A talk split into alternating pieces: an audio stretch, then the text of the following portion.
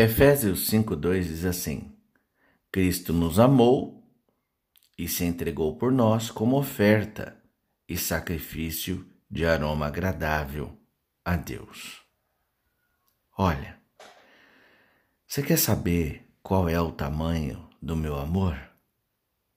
Convida Deus.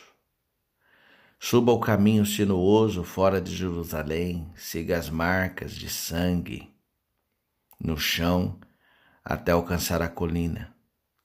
E antes de olhar para cima, pare e ouça o sussurro. Esse é o tanto que amo você. É. O Filho de Deus morreu por você. Quem poderia ter imaginado tal presente? Na época em que Martinho Lutero imprimia sua Bíblia na Alemanha, a filha de um impressor encontrou o amor de Deus. Ninguém havia lhe falado sobre Jesus. Em relação a Deus, ela não tinha nenhuma emoção a não ser medo. Um dia, ela recolheu pedaços da escritura caídos no chão.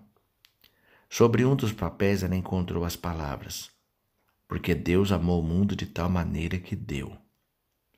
O restante do versículo ainda não tinha sido impresso. Mesmo assim, o que ela viu foi suficiente para tocá-la. A simples ideia de que Deus daria qualquer coisa levou-a do medo para a alegria.